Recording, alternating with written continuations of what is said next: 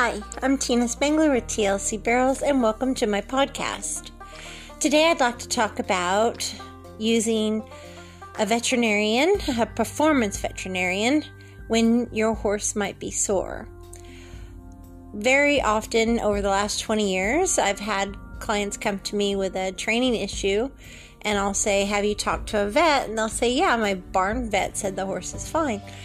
Well, sometimes we have to dig a little bit deeper because I can tell you many times when a horse will come in for training and I just know when I get on them something feels off, or possibly in a clinic when I've ridden them or in a lesson.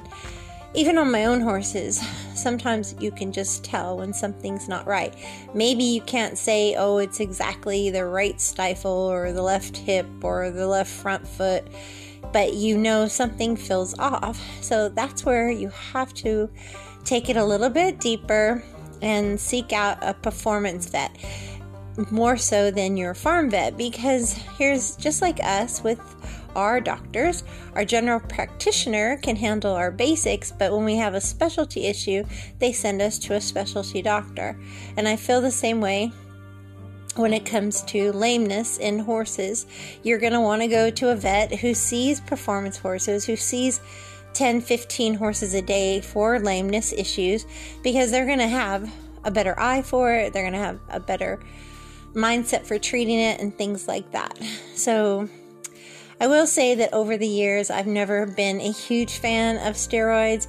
I tried it on my mare Callie at one point. I did it for Maggie at one point um, Callie for hocks and Maggie for front feet, and Belle once for hocks. And I really never saw any lasting help, and sometimes the side effects or long term effects aren't worth it.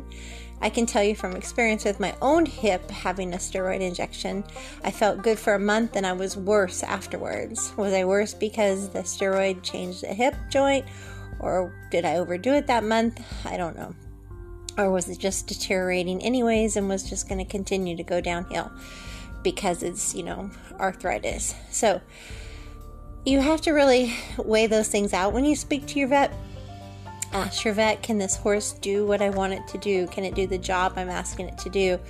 If we treat it or maintain it, is it going to be staying sound or is this going to be a constant lameness? You know, what's it going to cost to keep them sound? What are the side effects, the long term effects? Those are all good questions for your veterinarian.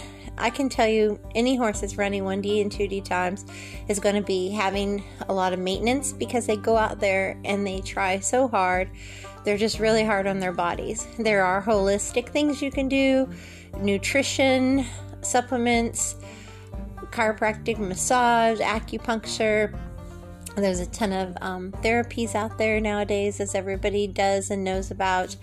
Um, but there's so many things that can be going on with your horse, and just a real quick check from a farm vet may not get it done. It could be bleeding lungs, it could be gastric ulcers, it could be sore back, sore joints, a bone issue, a tendon ligament. Um, and then they could be those ones that are really subtle, maybe a bone on bone situation in a joint that's just just enough to make them not be able to turn a barrel the way they used to, or maybe makes them want to charge into the barrel instead of relax, or maybe makes them hotter when you're trying to lope a circle, or yeah, there's so many factors that can come into play.